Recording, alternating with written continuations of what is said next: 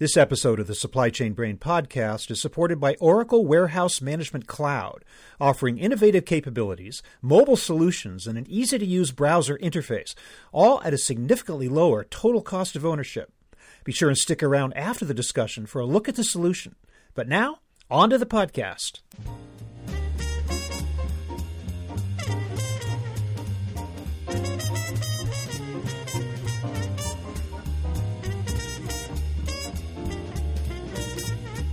In the age of the omnichannel and dominant forces like Amazon.com, you have to wonder whether the traditional retailer stands a chance.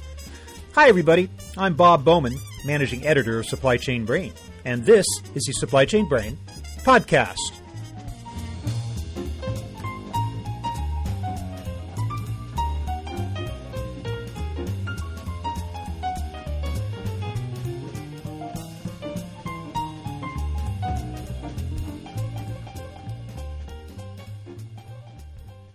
The old retailing model no longer works. There's no question about that.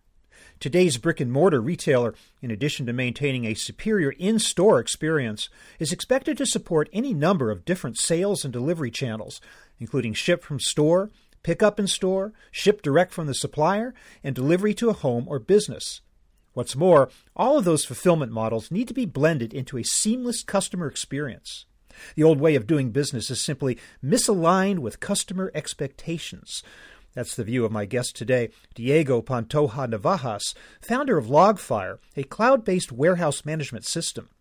Last year, Logfire was acquired by Oracle, for which Diego now serves as vice president of product development.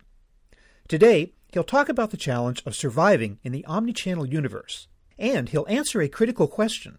Is there any hope for the traditional retailer? So here is my conversation with Diego Pantoja-Navajas.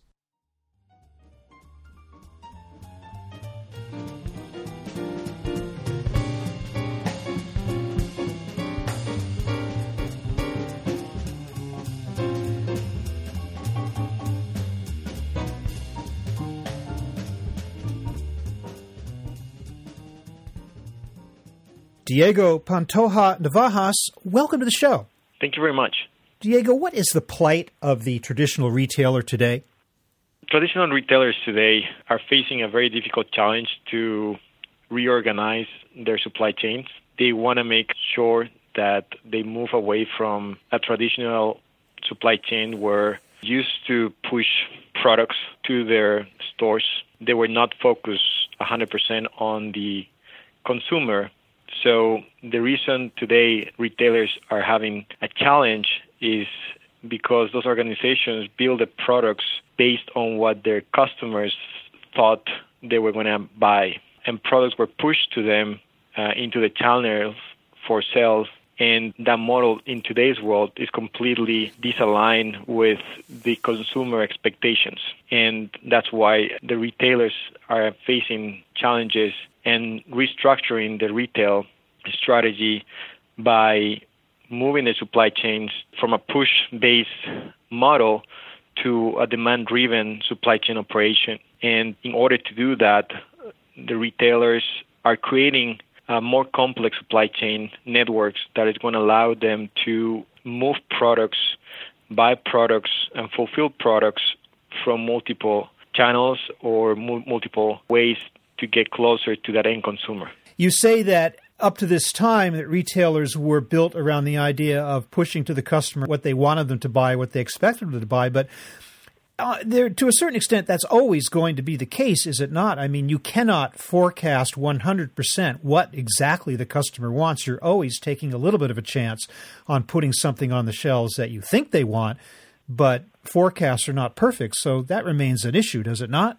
That's a valid point, but I think that we need to look into three different ways, correct? One, retailers need to be able to expand that demand, and they need to work with the different fulfillment channels that they have availability now or available today. You know, the whole concept about the customer wants to buy anywhere, fulfill from anywhere, and return anywhere. To your point about the different products that they need to push to the customers, that's going to continue happening. But the challenge here, and I will explain that in a minute, is that there's the time to market and the pressure and the mass customization that the retailers are having in today's world is higher than ever before. And the last point is the customer experience and the customer expectations when they go and visit either a store or when they are having a customer experience buying products online.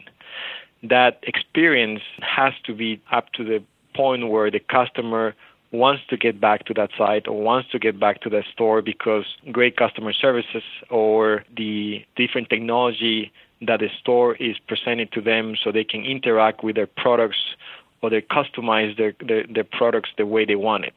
So expanding into the first point that I mentioned in terms of the demand and fulfillment channels, it's very clear today that legacy supply chains need to change and they need to face the new technology that is available in the market. If you think about the customer now being able to buy in different ways and they're able to buy different products, either by direct sales, partner sales, e-commerce, of course, retail stores and kiosks. That's the way the retailers need to expand those channels. Now, the issue is that these channels in today's world are supported with multiple technologies.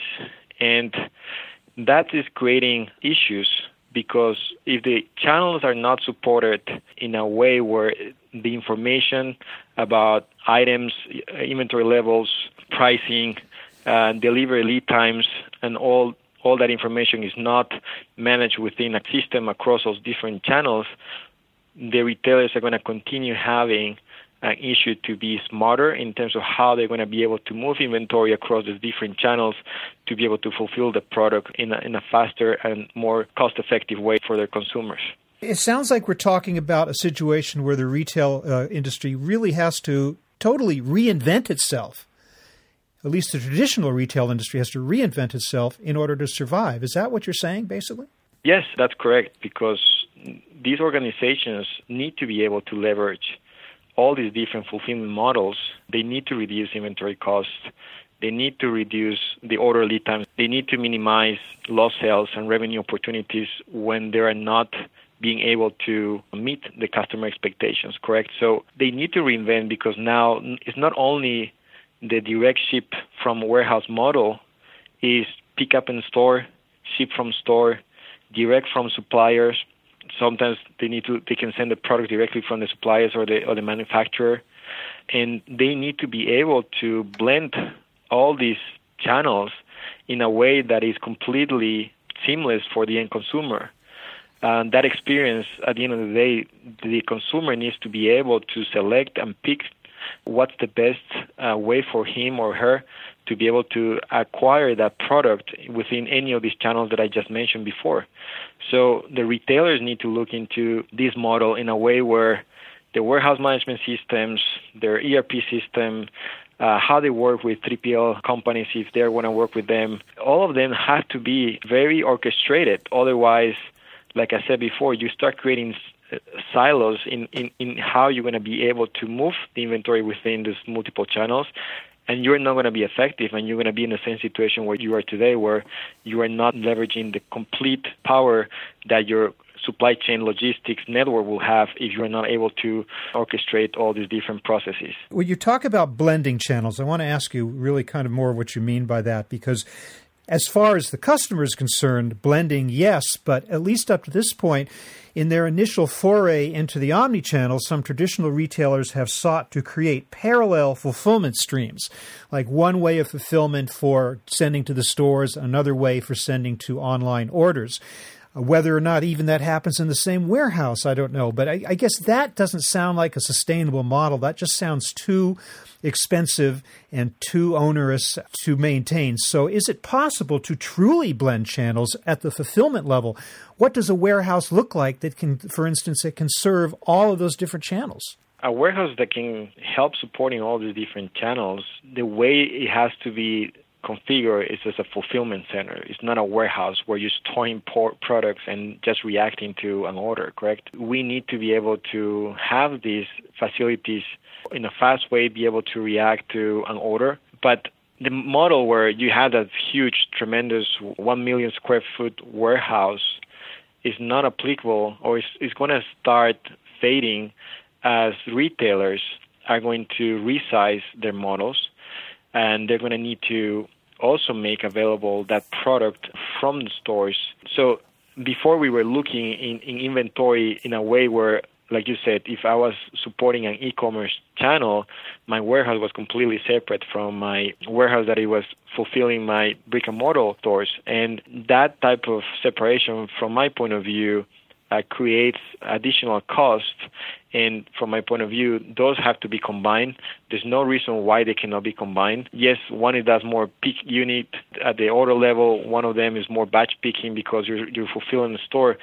But all those processes can be managed within one facility.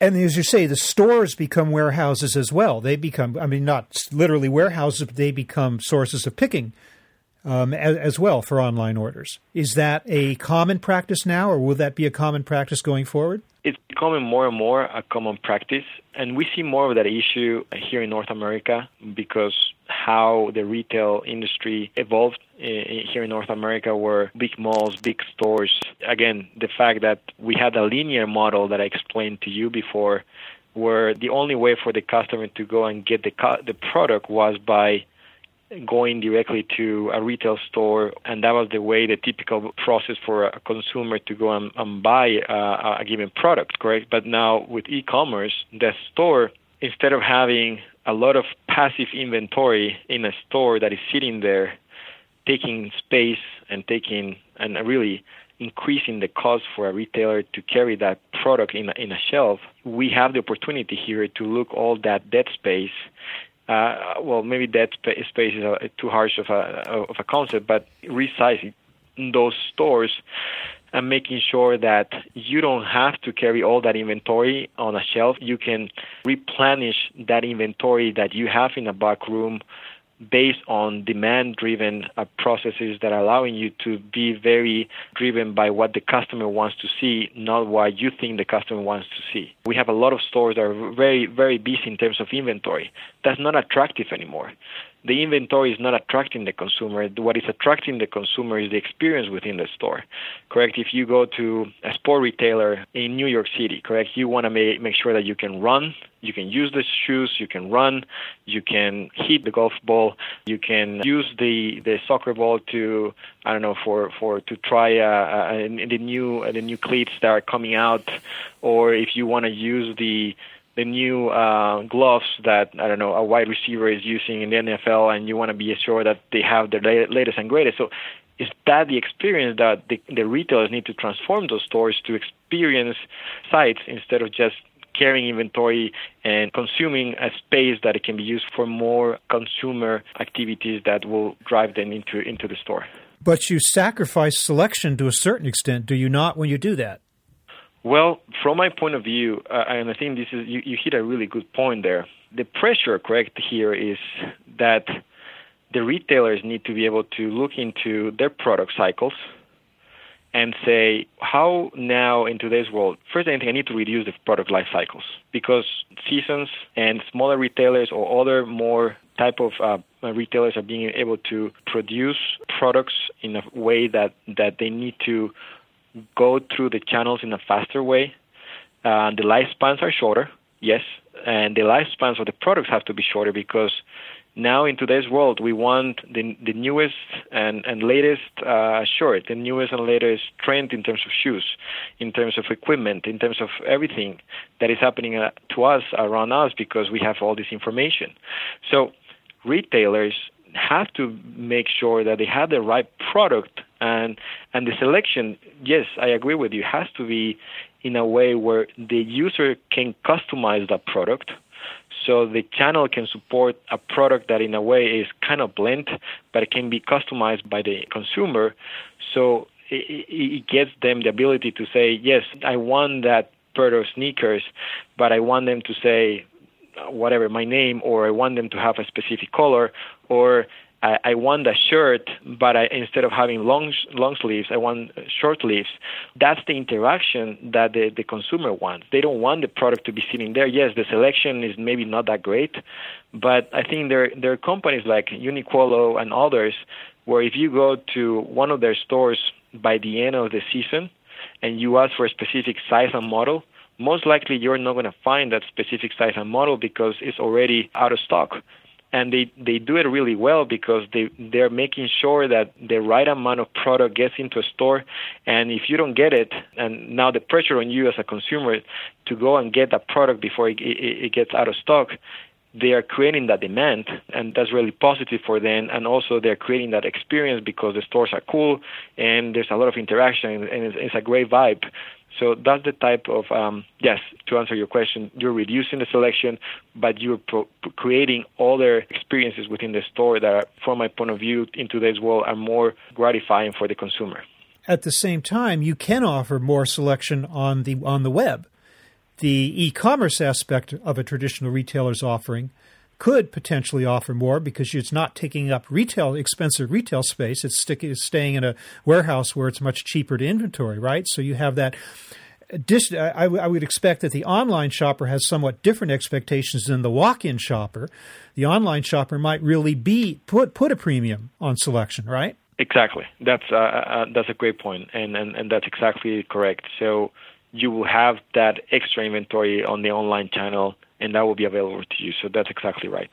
I guess the bottom line question, Diego, here is that we're seeing certain stores, certain chains like Sears and Kmart and JCPenney continuing to struggle no matter what they do, even as the pure e-tailers like Amazon continue to thrive. And it makes me wonder whether, in fact, is all of what we're talking about enough for the traditional retailer to survive, or are we just going to have to live with the fact that some of them are going to fall by the wayside no matter what?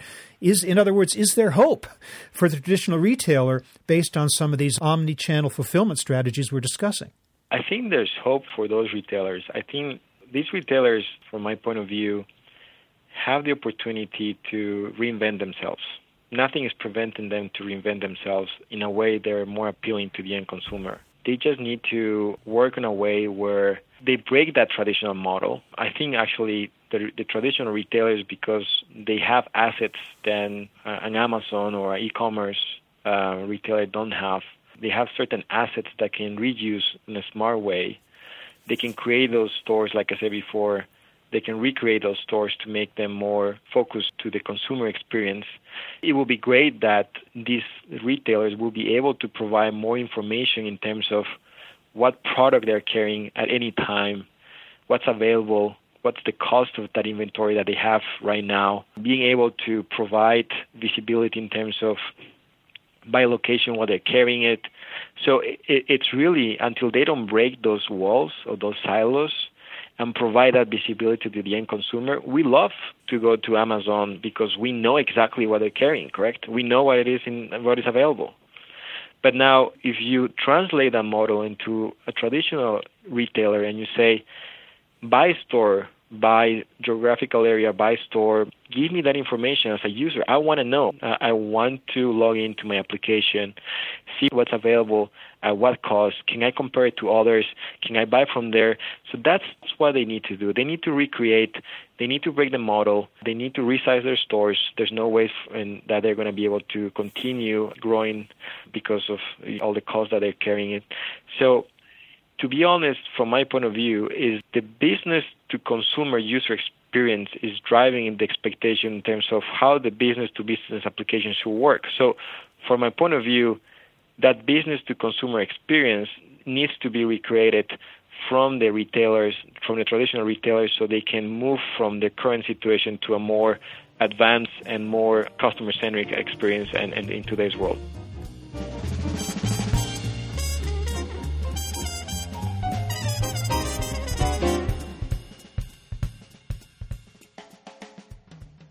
Diego, would you trace for me, please, the history of Oracle Warehouse Management Cloud, which I believe goes back to your founding of Logfire. Tell me about that. Yeah, we started the company back in 2007. We really were not very comfortable with the fact that the warehousing industry was way behind in terms of technology. Everybody at that point thought that the type of solutions in terms of warehouse management solutions, labor management solutions, or others, they are critical in terms of supply chain. We're never going to be able to evolve. Those critical mission solutions were never going to be able to evolve to the cloud. We looked into the market because we knew that the warehousing industry, the labor management industry, and the supply chain execution industry was way behind the time that we were going to be facing very shortly, which is this whole evolution in terms of how the consumer behaves, mobility, internet, and we needed to make sure that we were ready to break the traditional model. And the only way for us to break that traditional model to support critical mission solutions in the cloud was really to build and develop a solution from the ground up in the cloud. So we took that model, always thinking that we wanted to put first our customers, and we wanted to make sure that all the different ways that the traditional WMS systems were supporting the customers, they needed to go away, right? We needed to break those vicious cycles of upgrades. We needed to reduce the total cost of ownership. We needed to reduce implementations. We needed to make the whole upgrade process being easier to the consumer and to the customer. We needed to make sure that the customer was not going to be facing a lot of headaches in terms of implementing the solution, maintaining the solution. So anyway, we took an approach that we thought from day one that cloud was the only path for us to really find and change our industry. We were not going to give away the functionality part because of the technology. So a lot of people thought at that time that going cloud required to have a system that was less rich in terms of functionality, that could not handle complex scenarios, that could not handle automation, that could not handle scalability and multiple sites around the world. So we never gave up on any of that. We never gave up on the quality. We never gave up in terms of the functionality. We never gave up on anything that was going to affect the experience of the user. So we really put a lot of thought in developing their solution, selecting the right technology stack, and also we make the right decision in terms of making it in a way that a lot of the tools that we develop for our customers are self-servicing tools, so they can use our application always to develop labels and documentations and reporting and being able to configure the solution in a flexible way. And everything that we have built for our customers is very business-oriented in the way that everything that a customer requires, it's very aligned with our roadmap. And also, we've been able to cover the customer requirements over the years with very short development cycles, and that's allowing us to fulfill the customer expectations much faster. And also, these whole cycles of upgrades, we change all that terminology to just updates, and we're updating customers on a regular basis, 4 times a year. And we're very excited that since we launched our application, we've been very successful on maintaining and updating our customers and being able to serve all those complex scenarios. So acquired by Oracle when? We got acquired by Oracle in December 9th of 2016. Okay, and today known as Oracle Warehouse Management Cloud, correct? That's correct. Diego Pantoja-Navajas, I want to thank you so much for spending time with us to talk about the plight of the modern-day retailer in the world of the omnichannel, and also a little bit about Oracle Warehouse Management Cloud as well. Thank you very much for being with us. Thank you very much.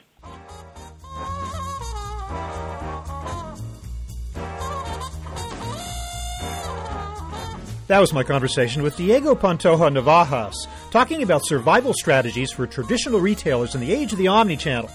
Our thanks to Oracle Warehouse Management Cloud for sponsoring this episode. We're online at www.supplychainbrain.com, where we post a new episode of this podcast for streaming or downloading every Friday. You can also read my Think Tank blog, watch thousands of videos, and access all of our other content, including the digital edition of our magazine. Look for us on Facebook and LinkedIn, and follow us on Twitter at scbrain. You can also download and subscribe to the podcast on iTunes. Got any comments or suggestions on this or any episode? Email me at rbowman@supplychainbrain.com. See you next time.